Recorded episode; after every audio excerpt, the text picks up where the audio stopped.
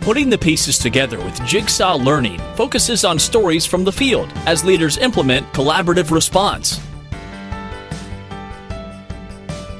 Join us every month as we invite our partners to share how they are meeting the diverse needs of students with the integral understanding that every child deserves a team.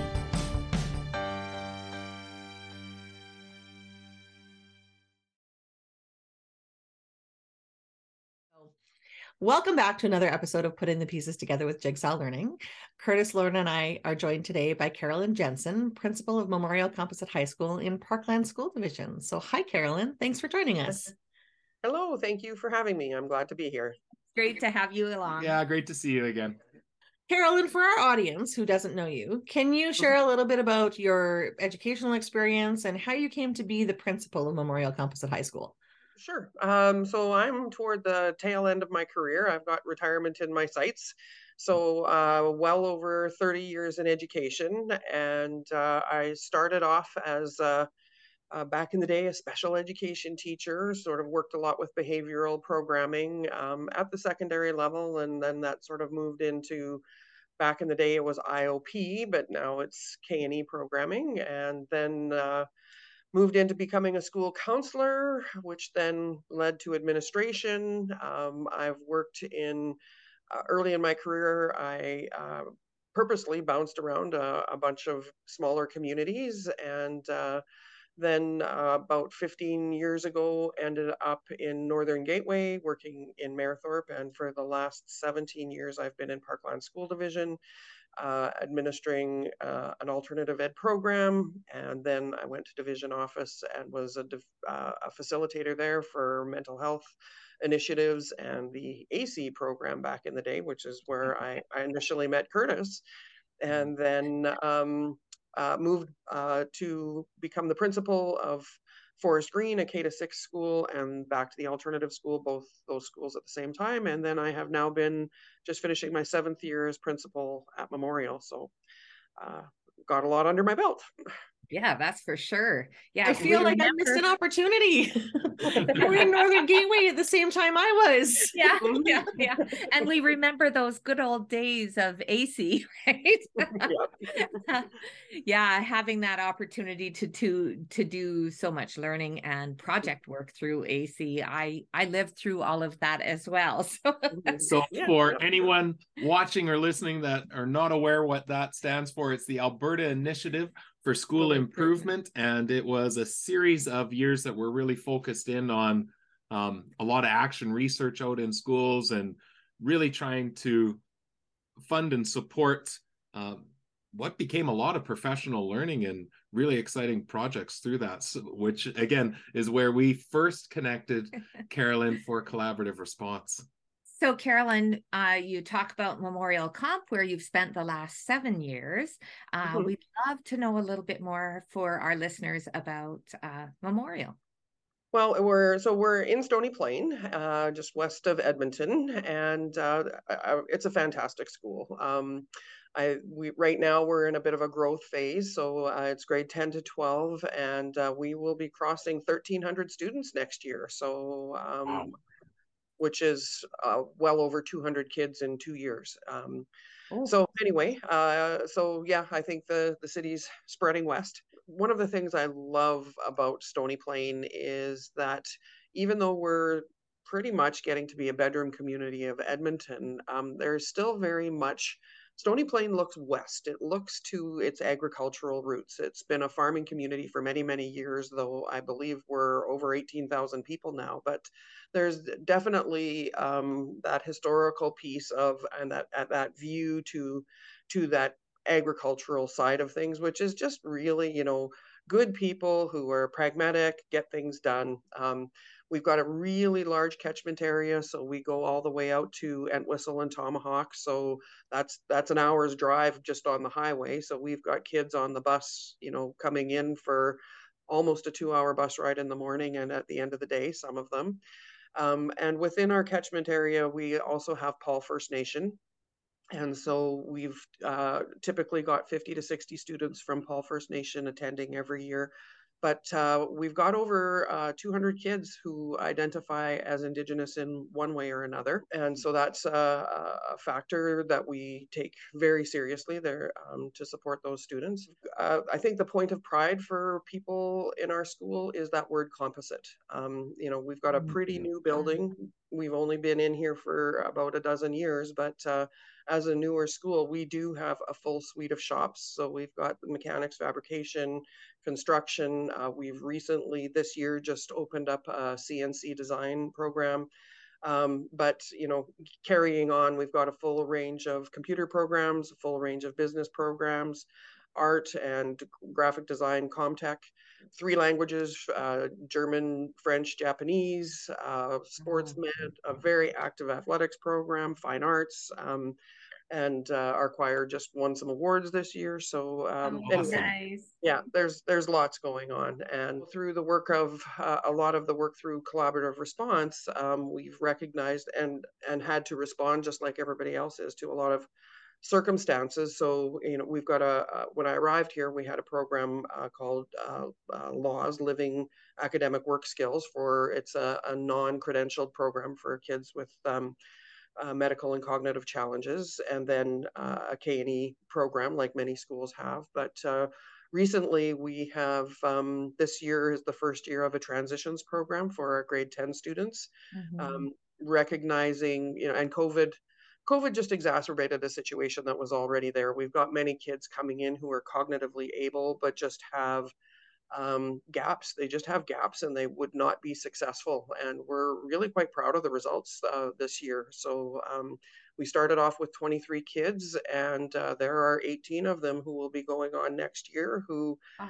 In, in a previous you know in the previous way things operated most of them probably would have just faded away you know our feeder schools do wonderful things every high school has great feeder schools but um, because of all kinds of circumstances, the feeder schools just didn't really even know where the kids were functioning at. And so, um, of those students, we've got uh, two who have transitioned to the laws program. Uh, they're they're they're that low, but they're so socially capable that you know it was kind of hard to figure out where they were at. You know, a, a good number are transitioning to KNE 11 but the intention of the program was always to be able to put the foundational skills in place for those students who were capable to be able to go on to a diploma route.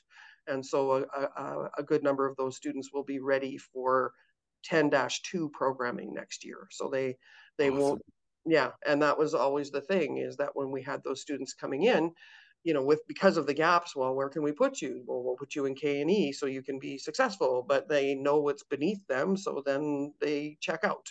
But you know, we've we've been able to find some of the curriculum that we needed and the assessment tools that we needed to be able to essentially create a grade 10 home room for them and mm-hmm. um, do a lot of skill building, skill development, and uh, and get them ready and transitioned into the appropriate program for their grade 11 year. And then the other new program we created this year, and um, this one's going to be a bit of a mouthful for me because we were just gifted. It's it's an Indigenous support program, and we were just gifted the name by some elders. The the English translation would be where people of all nations teach and learn. And uh, Paul First Nation is a, uh, a, reserve that is partly Cree and partly Stony.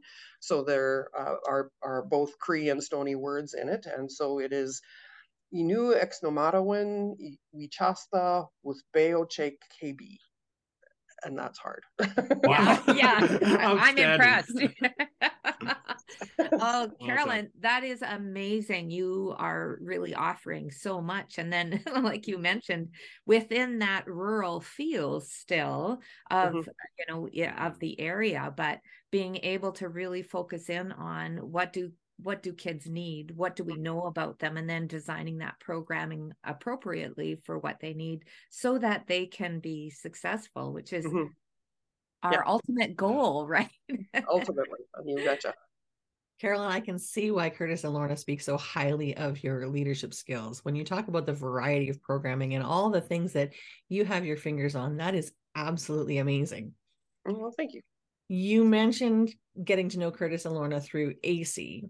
Mm-hmm. So, what is it about getting to know them then to this time now? Because it's been a number of years. what is it about that relationship that you've maintained contact and stayed involved with them um, i think Kurtis was uh, he was sort of like the statistics guy of the university consultants for AISI so when when i needed to get the research portion of the division's AISI project going he was my he was my support person but uh, um, you know, through the conversations that we had, um, you know, became aware of some of the passions that he had. And um, when I left division office, I went to Forest Green, which is a K to six school.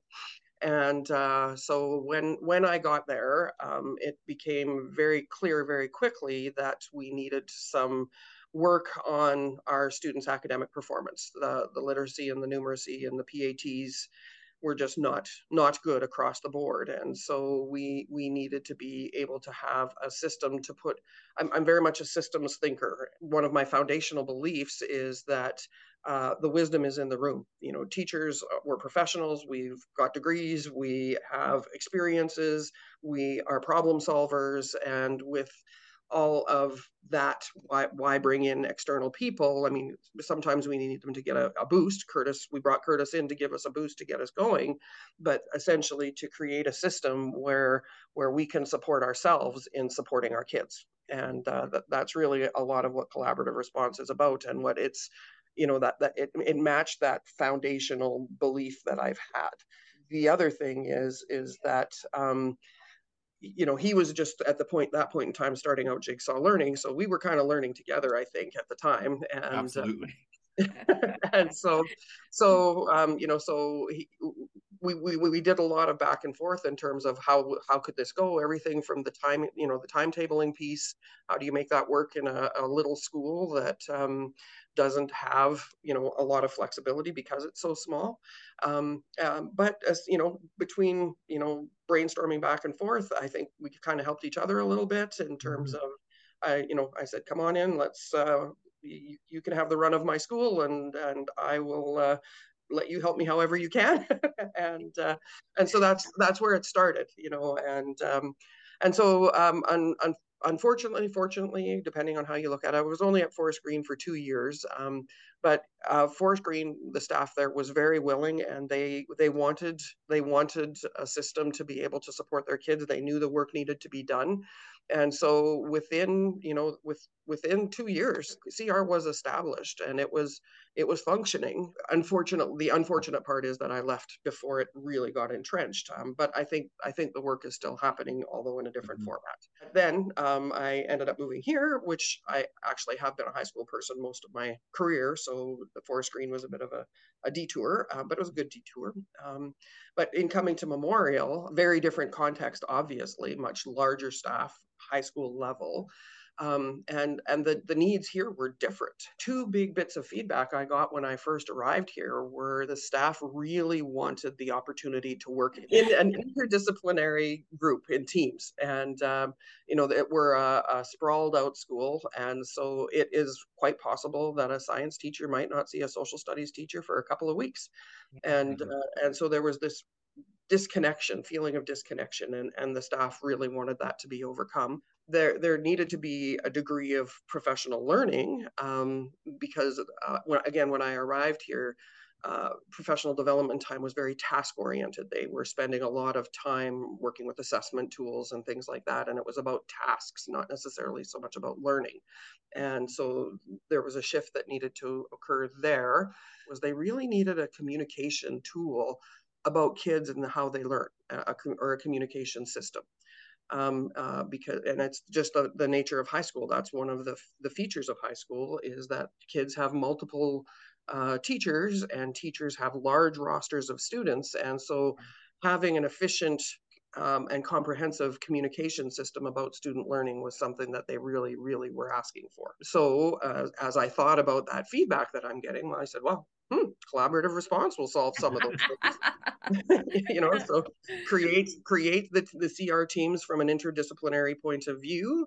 And then as we work with our data and evidence and as we document our meetings, the communication about student learning is occurring. And so I took a bit of a break because we had to do some foundational work here to get ready for CR. It took a couple of years to do that. But once again, when the school was ready, I, I could see that we needed to get to to the CR destination, um, and uh, and then invited Kurtis back and uh, uh, brought the staff on on board in terms of what CR was, how it works, and um, and we've been working at it for I think three years now. So when you mentioned uh, Forest Green and with the size of the school, that was all right. We're going to bring everybody together. We're going to learn about this, and then we're just going um, mm-hmm. with it. With the size of the high school, and like you said, there was some foundational work. And I remember you talking to me about the foundations of professional learning communities that had been established that we're working through, and and we're going to be mm-hmm. ready for that next step. Can you describe how you went through a very intentional introduction of the work because it certainly wasn't a all right let's just pull everybody together and talk about it was there was intentionality and i think our listeners especially those in larger schools would love to hear how that was mm-hmm. almost phased in to build up um i guess that critical mass to make the work move forward because exactly. there was in in a school your size of course not everybody is going to be cheering mm-hmm. about every new initiative that comes no, in and i no. i remember some of those conversations at that point well i think when i arrived here i think there were in the neighborhood of 45 48 teachers we're we're up to 61 now and um and so yeah uh like I mentioned, the the when I when I arrived here, professional development was very task oriented. They had been doing some fantastic work for about uh, for two three years. I'm not quite sure Uh, in regard to assessment and blueprinting exams and and those kinds of things and so they were very expert in that but they were also very tired of that work and so they they were okay with a shift however that that paradigm shift of moving because teachers are doers we all know yeah. teachers want to do things and so shifting that paradigm to to get to the place where before I can do something effectively, I should learn about it. Um, that was that was a challenge, and so in that um, uh, first year, um, that when I knew we had to get to the the place of collaborative response, the first year was about creating those interdisciplinary teams and about shifting that paradigm to learning. So I allowed through PD days, through a multiple series of PD days, the teachers were allowed to create their own groups they were allowed to choose their own topics. And in and the the only criteria was at the end of x number of pd days five eight i can't remember um, they had to produce a product. Um, mm-hmm. and so mm-hmm. it could be whatever it was. And so yeah so i mean it was really cool. Like uh, there's one group i remember that they they wanted to get into verbal assessment. And i had a physics teacher a foods teacher and a japanese teacher in the same group but yeah, the, that's the, awesome. the, yes but the but again they you know so they took some time in terms of you know what are the effective means of verbal assessment and then you know they were able to each tailor particular activities to their classes. Um, so that was the first year and and there were some bumps you know some of the groups were very effective and some of the groups were not very effective um, which was which is fine that's that's what happens in any staff but when we did the sharing at the end um, you know I think everybody was able to say, okay, I see what that group did. I could learn from that and, and that sort of thing. So, so the next year, um, year two, um, was still continuing on the PLC model, but then we added an inquiry cycle and saying, okay, you can still pick your groups, you can still pick your topics, but now we want you to go through a process where you're doing some research, you're doing some application, you're gathering some data about how it worked, and you bring it back to your team, analyze it, and try again, which you can do in a high school in the semester system very easily. Mm-hmm.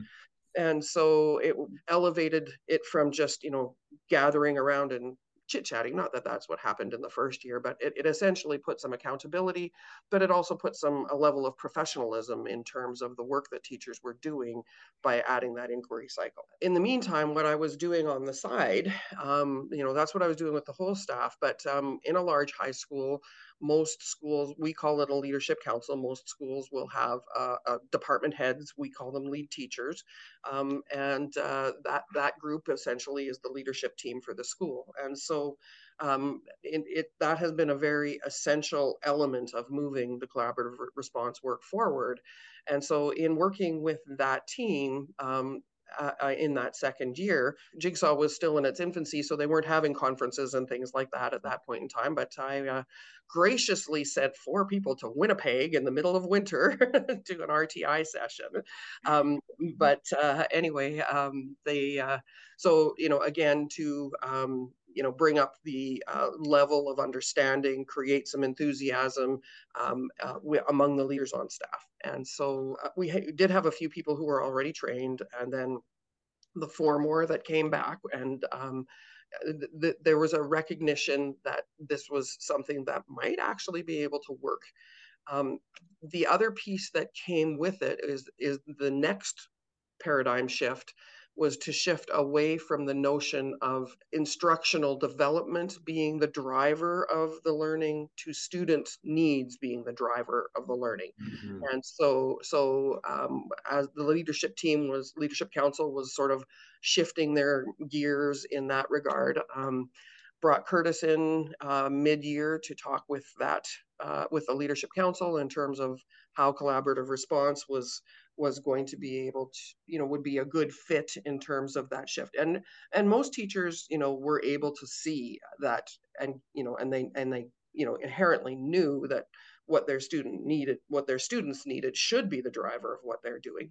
Um, and so it was just a question of of, of uh, you know understanding how that could come to be through the team meetings through through the preliminary data at the team meetings and then the ongoing follow-up and, and associated interventions which come from the continuum of supports. You know once they understood those pieces those three key pieces and and could see them together they kind of went yeah okay we can do this. We I, I think it can work. And then essentially what it came down to was once the leadership team was on side uh, brought Kurtis back again in may and essentially did a pitch to the staff and said, "Okay, guys, what do you think?" Um, and you know, there had been enough, like you said, critical critical mass, Lorna, in terms of that the leadership team, and um, you know, conversation was happening, uh, following meetings, taking back to department meetings, that kind of a thing. And uh, so Kurtis came in May, and uh, we did the pitch to the staff, and and asked them to sort of chew on it for a couple of weeks, and then. Um, came back to uh, uh, the leadership department meetings occur. The leadership team came back, and we said, "Okay, we're ready to dive in." And so, so that was, you know, two. It took two years of of of like you said, intentional mm. steps to be able to get to a point before we even introduced the idea of, of collaborative response. Yeah, well, and I was fascinated through that, but then over the number of years that you've been implementing, of course, there's always been refinements, and I've loved hearing that back and forth of we gather feedback, we analyze what people are saying, we make adjustments. It comes back to that leadership team because I know collaborative response, especially in those first three years, was a consistent agenda item for your leadership team of okay what's the next tweak refinement mm-hmm. that's going to help us move forward I think, well and again coming back to that, that semester system um, you know in in the six semesters we've done collaborative response. We've never done it the same way twice. There's yeah. all there were some sort of notable changes early on, but now you're right. It's just to the tweak stage, you know, and um, you know, like so next September we're going to go uh, with the staff growing, we thought, oh well, we should grow to larger teams or have sorry to have more teams. And mm-hmm. uh, but what we found was that di- diluted the conversation somewhat. So we're you know dropping a couple of teams, and um, you know you know so it's just little changes like that that make a difference. But what happens there is that the staff sees that it's responsive. And when the staff sees that it's responsive every time, um, you know, th- they feel heard and they, they are willing to continue to be invested because they see that leadership is, you know, responding to what would make the process better, more valuable, more relevant for them. Mm-hmm. Carolyn, I I really appreciate the articulating that fact that we go from instructional focus and instructional expertise to moving to how do we best support our students. And we talk about that a lot but it's not just a you know we can do that through pd or we can do that through you know just some uh, reading or discussion, but it really moves. It's a belief system behind that, and it yep. moves through uh, structural and and process things that you are doing in your mm-hmm. school. So I'd love to be able to hear a little bit about your layers of teams because clearly through collaborative response, mm. you have designed layers of teams to attend to all those needs. And with yeah. that, Carolyn, I know there's going to be some people listening going, okay, in a school that size, when and how yeah. are people getting together? yeah. So feel free to sure. get very technical and mm-hmm. introduce our, our listeners to how torch time is constructed and um, contributes to that within Memorial. Sure. Um, well, so I'll start with um, torch time. So uh, again, you know, um, when a leader comes into a school, uh, one of the things that my wisdom would say is that uh, you have to be very, very clear on your context. And as much as you uh, may come in with all kinds of enthusiasm and eagerness to, you know, uh, make it the best school ever, which you will, um, you need to slow down and you need to be respectful of what's going on at the moment. You need to discover and uncover where your expertise is, and you also need to be aware of where there may be some historical sore spots. And so there was there was a historical sore spot called student directed learning here, which was essentially a flex block. I've said this enough that I don't feel like I'm throwing anybody under the bus any longer. But I think um, in back in the days of high school redesign, you know, a, a, flex block was something that was being tossed around all kinds of schools, and and some schools were able to implement it fairly effectively, and some schools not. And Memorial was a school that was not. Um, and and my I can diagnose, you know, because I wasn't here at the time, but ultimately it was a solution without a defined problem. Mm, and so yeah so when we were talking about the creation you know being able to implement uh, collaborative response um, it became very clear very quickly that it wasn't going to work if it wasn't embedded in the day and that there needed to be not only the time to have the meetings but uh, the teacher said very quickly okay those meetings are all well and good and we're going to identify all kinds of interventions but when are we going to actually doing them yeah. yeah interventions and so so the first year we we put in torch time. We put it in um, as uh, uh, 40 minutes at the end of every day. We shortened each block 10 minutes, and um, and it it went reasonably well. Um, but not great. the teachers work on a rotation. Uh, so right now, this past year, we've had nine teams, and three teams meet on Tuesday, three teams meet on Wednesday, three teams meet on Thursday. And so, um, what happens on the days when they're not meeting is that they would be in torch sessions, and the students sign up for a torch session.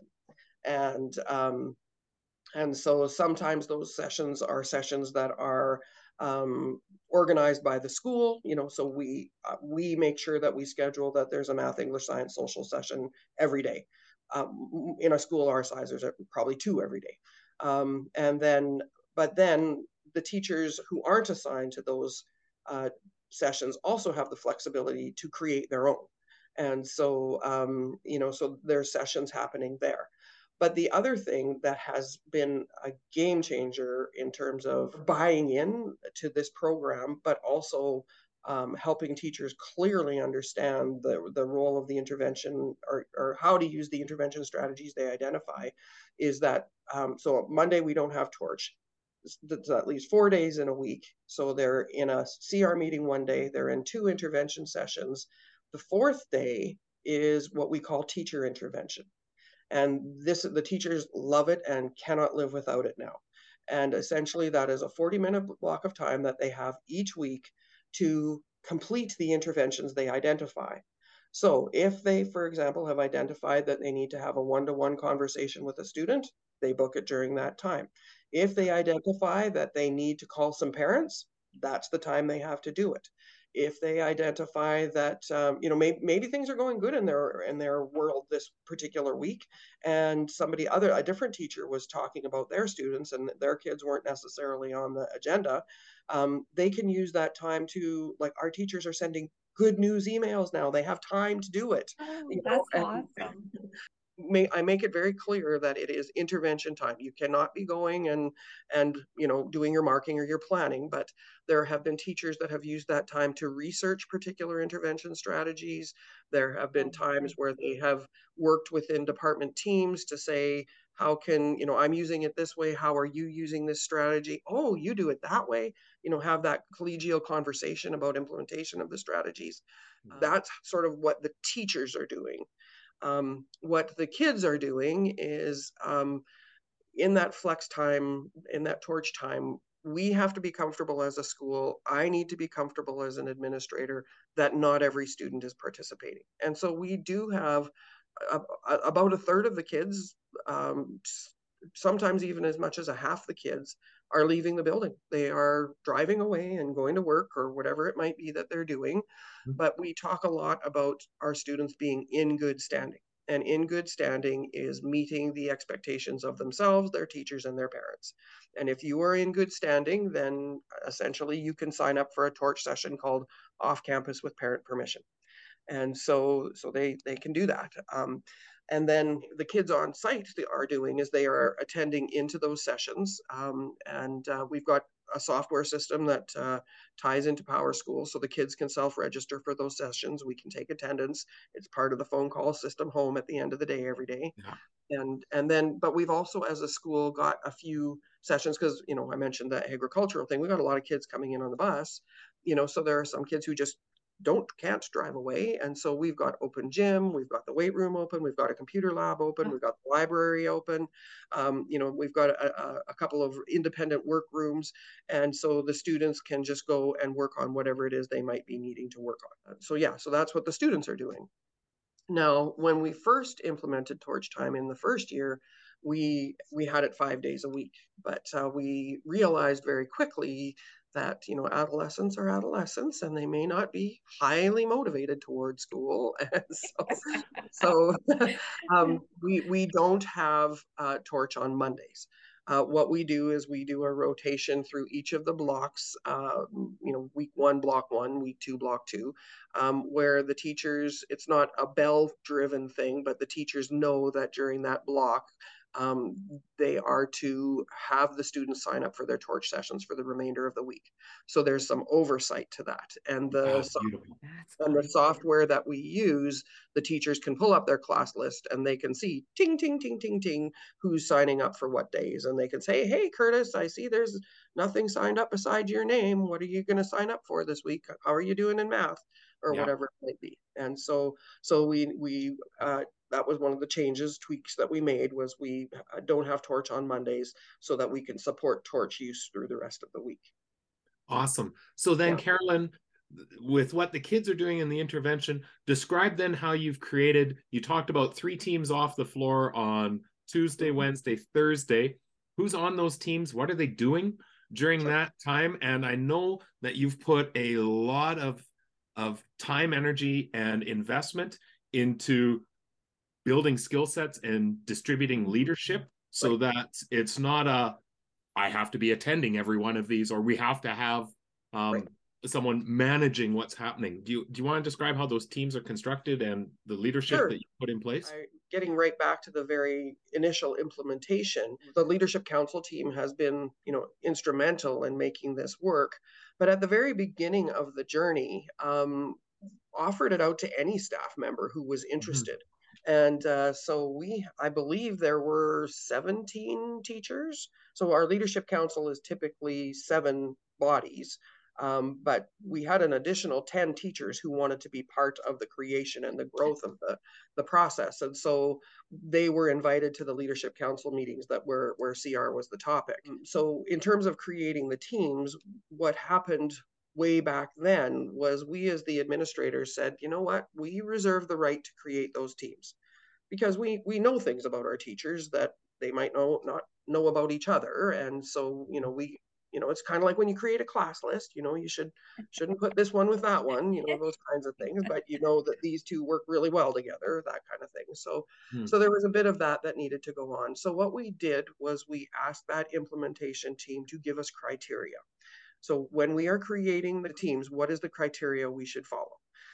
so some of the things they said were uh, to support that whole interdisciplinary idea is that each team needs to have uh, a humanities person each team needs to have a math science person and each team needs to have a complementary teacher uh, then we want you to spread out the rookies and the veterans uh, yeah. so so all the new teachers to the school aren't on the same team uh, then we also want to how did they put it um, uh, but essentially um, you know people with a positive outlook and people with a negative outlook on both teams um, mm-hmm. are, are both on the team. And so each year we still create the teams. But this year we've gotten to the point where we're keeping the teams actually pretty similar. Um, for the first couple of rounds, we you know we created each year we created two teams that really didn't work well together and uh, mm-hmm. but this year uh, you know we've we've had enough experience that we were able to create our teams that went uh, quite well. The only thing we did was we dissolved a team because the teams had become too small so we just spread those teachers out amongst the other teams and then uh, so anyway um, so that's how the teams are created is by using that criteria. So uh, again that this is again where that leadership team comes into play. Um, so in our school uh, when you become become a lead teacher, you get a small stipend, but you also get an additional prep. And so by giving that that lead teacher an additional prep, that's where they take care of the duties that they have to do. And so there's some duties that are just related to the business of the school, for example, related to diploma exams and those kinds of things. But then one of the duties that they are expected to take on is that they become the facilitators of the teams. And so again, at the beginning, uh, Kurtis came in and did some additional work with the lead teachers to go through what are all the steps of the meeting? What are all the skills the facilitators need?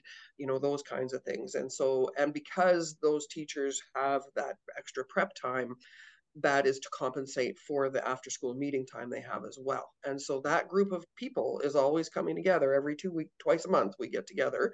And so um, initially we were spending a lot of time talking about how is the facilitation of those meetings going. And so all seven, eight of those teachers were able to say that um, uh, we, you know, this this worked well for me. I had a problem with this, and they, they were able to create a network between themselves to be able to support each other as facilitators.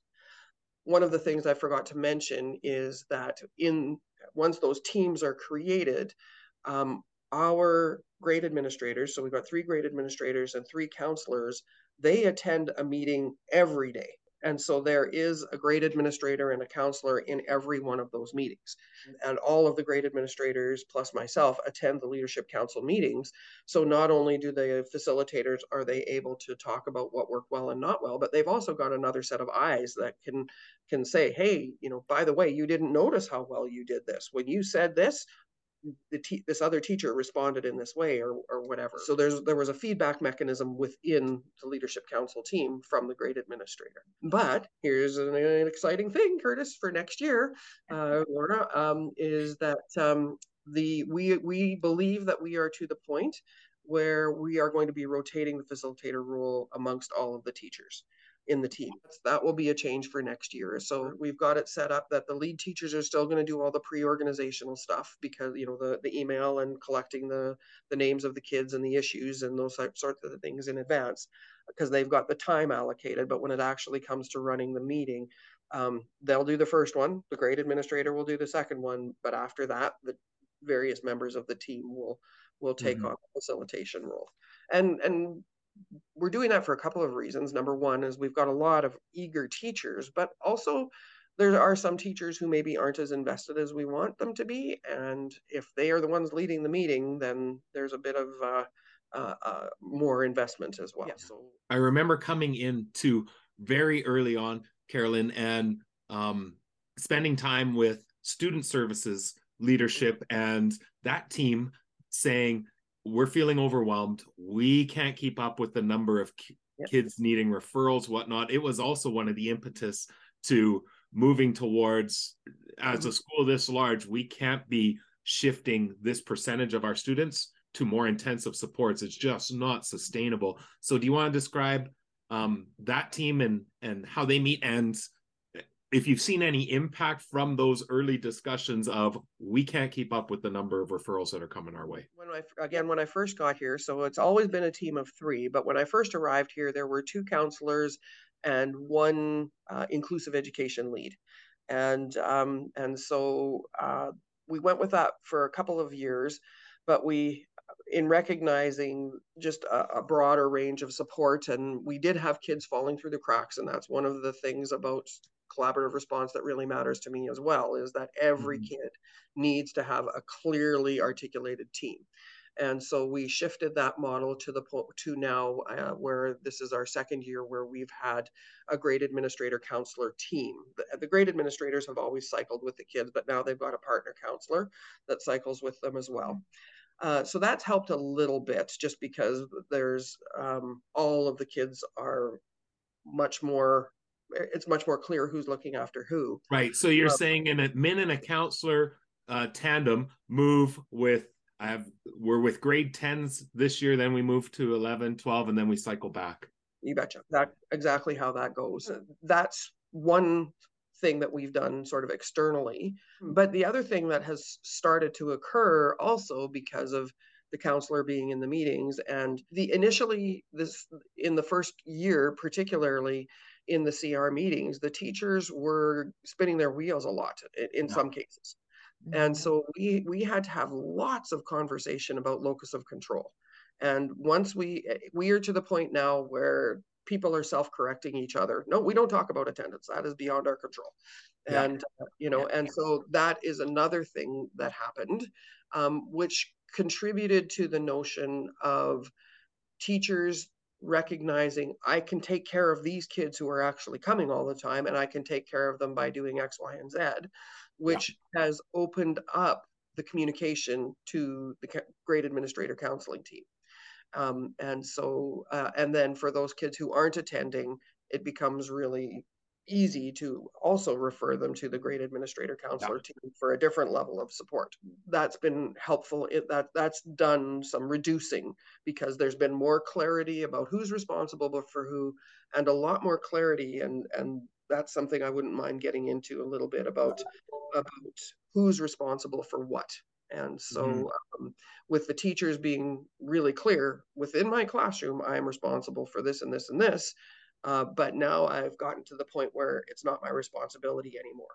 But it's also on the flip side made it clear to other teachers that I've got to do this, this, and this before I can make it somebody else's responsibility. Yeah, just hearing so much work around intentionality, clarity, alignment. Mm-hmm. I mean, those are words we use often in this mm-hmm. work is just reaching that point of um, crystal clarity. Now, in terms of other things, um, uh, uh, when you talk about those layers of teams and that kind of thing, um, you know, like that's where um, there was some brainstorming that came together in terms of creating that transitions program. Um, you know, that we we were recognizing that we were losing grade tens, and then you know, and COVID made it worse um, is really what it came down to. And so it, it took, you know, there it was through a few group discussions about supporting our grade 10s that we came up with an additional tier three support of that transitions class. And this, like I said, this is the first year we had it. At the beginning of the year, I think we, I think we had 14 kids registered. Um, by the by the end of September, we had 24 kids in that class. Um, you know, again because we recognize, you know, the teachers were able to recognize very quickly, um, and again because we're doing things like MIPI assessments and RCAT assessments that we hadn't been doing in previous years pre CR. Um, and so the the teachers were able to recognize a little, you know, fairly quickly that a, a student was just not ready for grade 10. But now we had a place for them to go and mm-hmm. so um, yeah so so that has really helped in terms of another level uh, tier three level of support for the students same thing with the creation of our um, Exnomatowin program is that um, uh, we've uh, particularly it's mostly our Paul First Nation students who have struggled um, mostly due to attendance at school but i mean you know the, the a lot of them live a very traumatic life and and so for arriving at school there's there's just you know way more things more important than than a textbook in a class. And so um, we had we we needed a program that had multiple levels multiple entry points multiple ways of programming and it and so it, it took us a while but again we figured we have figured that out. We just started that in semester two of this year and i, I was just meeting with the staff yesterday. 260 credits were or of course 260 credits were earned from Oh, kids. Wow. yeah, from kids who would have probably probably of that group of kids maybe maybe 80 you know I- Oh, that's so- incredible. Oh, Carolyn, this totally exemplifies what we've talked about, particularly in the last number of years of creating that mindset within the school of this is how we go about collaboratively responding. And it, it has to look different in every school because when we Mhm. come together to respond, it's in direct relation to what is it that we're seeing and Mhm. knowing that the kids are needing and you get to that place through some really intentional structures and systems and Yeah. and processes in place so uh, outstanding So I want to circle back to that. Um, you know, when when I talked a little bit about um, how everybody was clear on their responsibilities, and and you know, the Mhm. teachers knew they had to do this before it became a school thing. Mhm. We, you know, that kind of thing. That is one of the inherent things that I I love about the collaborative response process. You know, that that level one, two, three, four.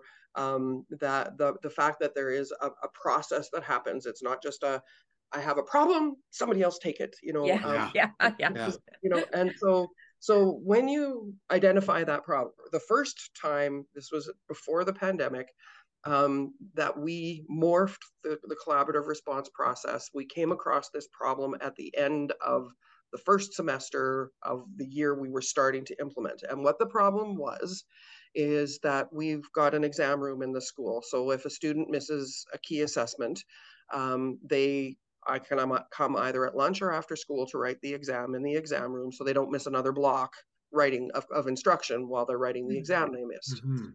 And so um, that, at that point in time, it was the second year we had implemented this process and we, we were getting to the point where we were gathering data. And what we found out is that at the end of semester one of that year, we had 1,500 exams written in just semester one. And our enrollment was only 1,100 kids at the time. So, I so like problem. yeah, yeah, So- no doubt. so then I'm we're kind of going, oh my gosh, what do we do with this little bit nugget of information? But this is where CR to the rescue. Um, you know, so we we have a continuum here called key assessment completion. So what are is everything that every teacher is going to do for every kid in relation to supporting them in completing their key assessment? What for the kids who are missing key assessments, what are we doing for those? And then when it still becomes problematic, how is that being shifted over to the mm-hmm. grade level team? What we did was so we've got the the, the, the tier one, two, three, but then underneath each of those sections, we have a couple of procedural things that teachers also do.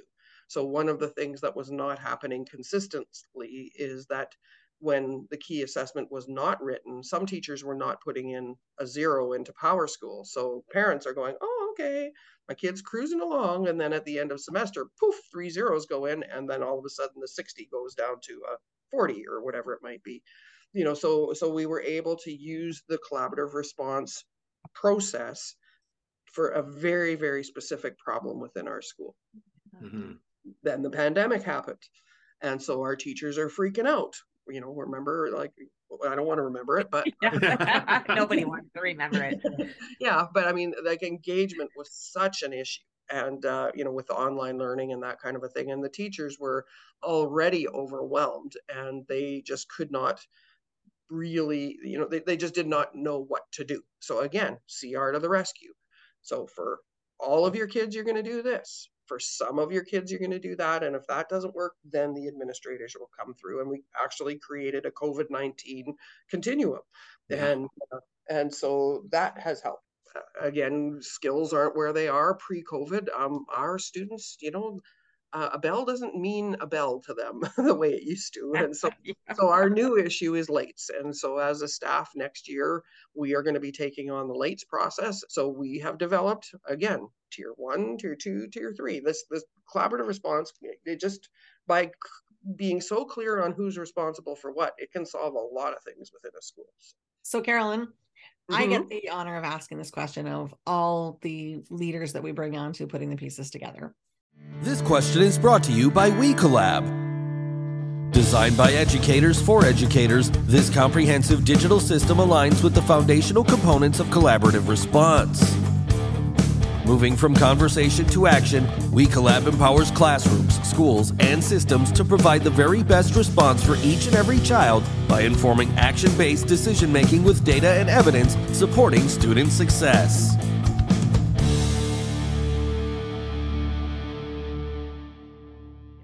I am in awe of the learning that your school has done, the size that it is, the size of the staff, the number of students and in awe of the fact that you have implemented in two different school contexts. Mm-hmm. So, in the spirit of if you knew then what you know now, what advice would you give yourself about implementing collaborative response? Do it. Uh, you know, if you have any doubts, uh, do it. Um, you know, so um, it's the way to go. It was worth it. I mean, it was not easy. Um, let me tell you, there have been um, particularly at the high school level where you know teachers think a little differently than than elementary teachers do you know they're a lot more concerned with credentialing and relationship with industry and you know so they they are much much more siloed and much more content driven and and as a result they have a lot more uh, things that they think about than elementary teachers do in in a lot of ways.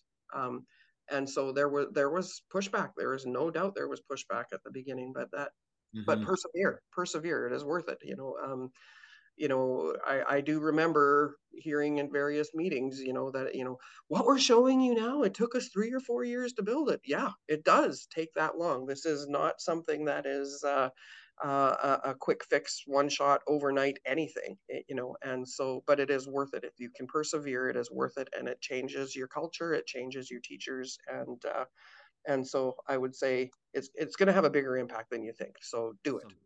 Well, and I know through uh, this podcast, we're also gathering some of the data pieces that you have. So if anyone's interested, there is going to be um, some some data and an infographic that goes along with this, with again access to a number of resources that Carolyn, we've been so appreciative of you being able to share and help support others along this this work or the the journey that you've been talking to.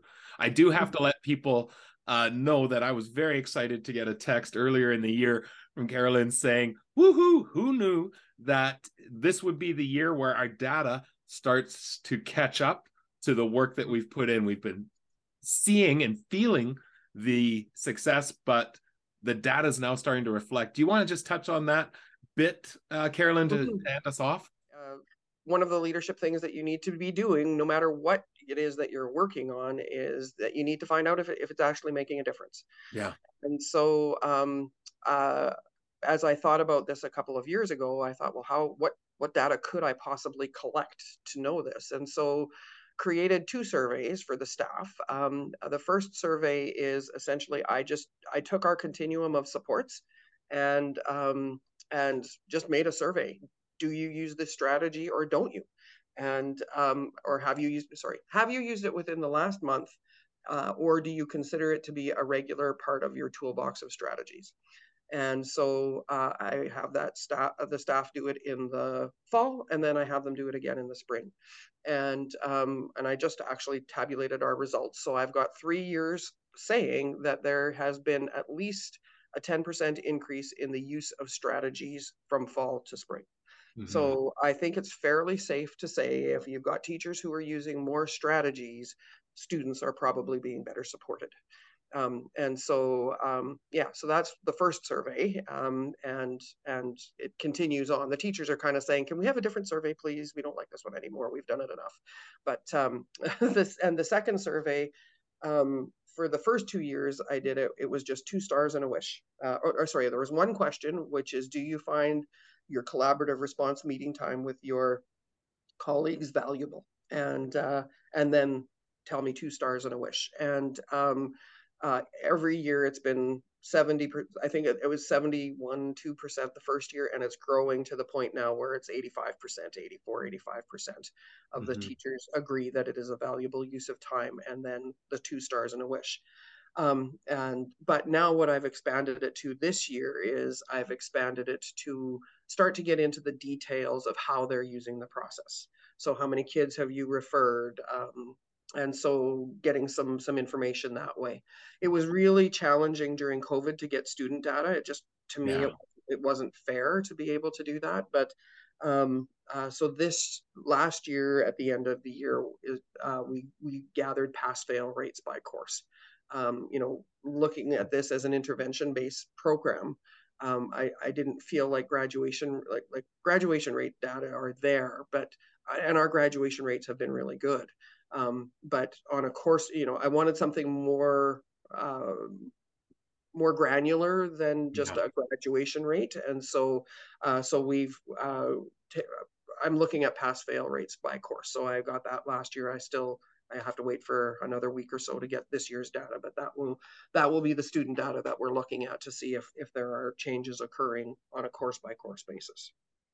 I am envious. So I made a brief comment earlier. Like I, I didn't even know we'd been in Northern Gateway at the same time. You were in Mayerthorpe, I was in Fox Creek. So I mm-hmm. I landed in Fox about 2004. So like we we kind of missed each other there.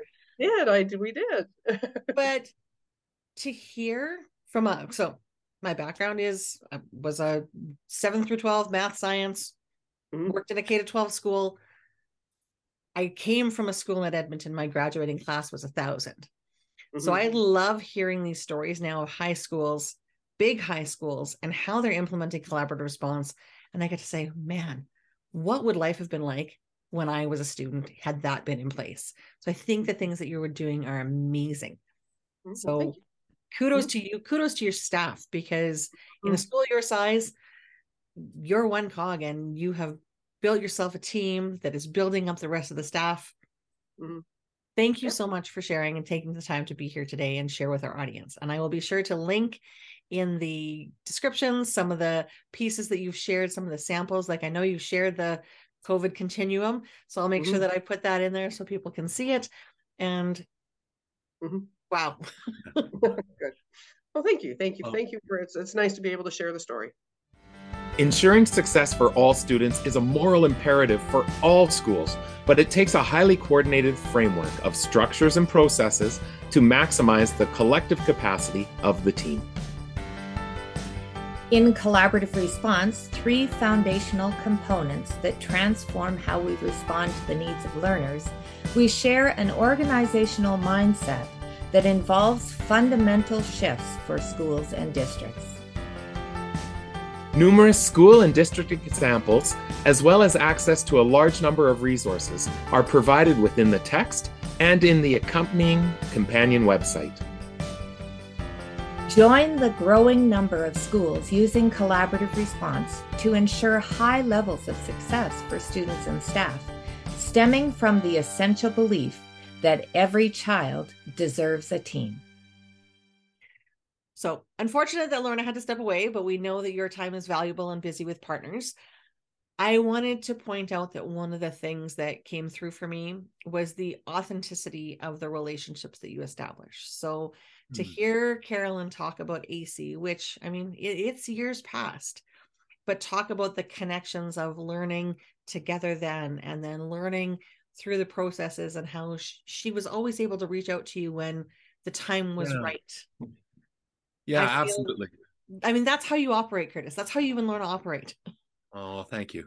Um, and it's been very much reciprocal in all of those situations. And you heard Carolyn talk about it of we were learning alongside while she was learning. And I think uh, through this, this really came clear in this episode that, and I loved her bringing in the the Nike slogan of "you just do it."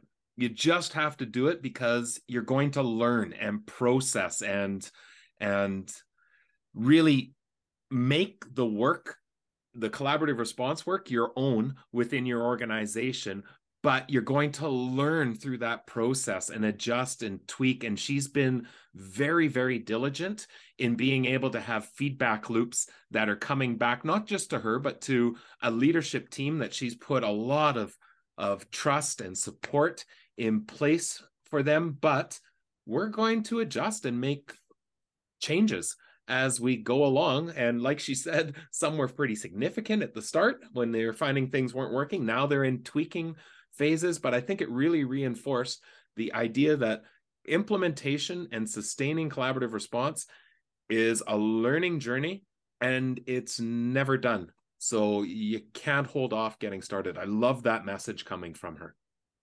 Well, and I love the question you asked her about, you know, she talked about having been in the school for a little bit and then implementing collaborative response. So I love when you asked her about talking about the intentional setting of that foundation. Mm-hmm. Yeah, lots of seeds that were planted along the way, and again, gathering feedback. It there was very purposefully laid out from a leadership perspective, and again, knowing this is a path we need, or I know that will have success for us for the um, issues or problems that we are uncovering, but when's the right time and right way to be able to introduce and move forward? I, I think is really, really critical. I loved, loved that idea of we had something in place that was a solution to a problem we hadn't yet really clearly identified. And man, that uh, that really, really stuck with me. Yes. And so I know Lorna's not with us, but I think she would point out again, as she did in the episode, that one of the things that struck her was that mindset shift of instructional yeah. practice being the driver to student needs being the driver for learning. Yeah, absolutely.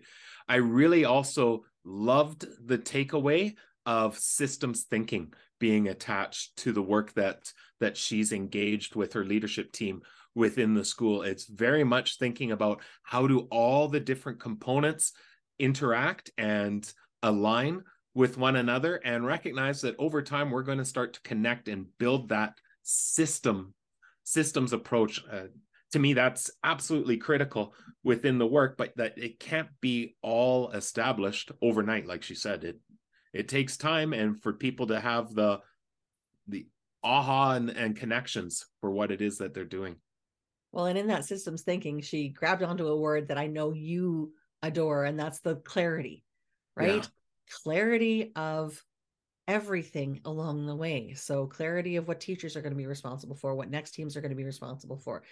Clarity around even the cycling of the teams in yeah. terms of the administrator and the counselor, clarity around the criteria for the collaborative teams that are coming together, and inviting that clarity to be articulated by the staff. Absolutely. And I think another thing that stood out to me too is being very intentional around what kind of data would we be collecting year over year that is going to help us determine if we're having success or not and help inform the next steps that we should be be taking i think for the listeners and viewers you're going to be very excited to see some of the data tools that carolyn will share with us to be able to help evidence is the work making a difference for us and can we um, again provide proof of are we making an impact not just for kids but for staff as well so, quick summary key learning number one do it. The yeah. process of collaborative response is a learning journey. You start it, but it doesn't end because you will continually refine. Absolutely. Number two, that journey requires a purposeful path. So you can see where Carolyn's system thinking, which would be learning number three, systems thinking informed that path so that it had clarity and purpose and meaning and relevance for all people at all levels. Absolutely. And then the last learning would be that mindset, right? Student needs are the driver. We are not creating a solution for a problem that we haven't articulated, but we're identifying what do our kids need and responding accordingly. Absolutely. And responding through a systems approach that clearly articulates who responds where and in what way. Absolutely. So we're very fortunate that Carolyn took time. As she said, retirement's on the horizon. So I'm glad we got to have this conversation. So thank you, because my brief connection with that team around the software to support the process, that was four, three years ago, It was Yeah. exciting to see their enthusiasm for what they were trying to build. So I Yeah, appreciate the, evolution, follow up now. Yeah. and it was super interesting. She didn't um, note it within the episode, but she had sent a number of her new teachers to our collaborative response pre retreat that we had in May just to get the big overall picture of the work to then put it in context within their school. Uh, their table were super, super engaged and talking to others within the room to be able to say, our school does this and it's amazing. It's been so great to be able to join. They, of course, did not have any of the historical background of what's gone into it over the last number of years. They've just have essentially parachuted into it at this place.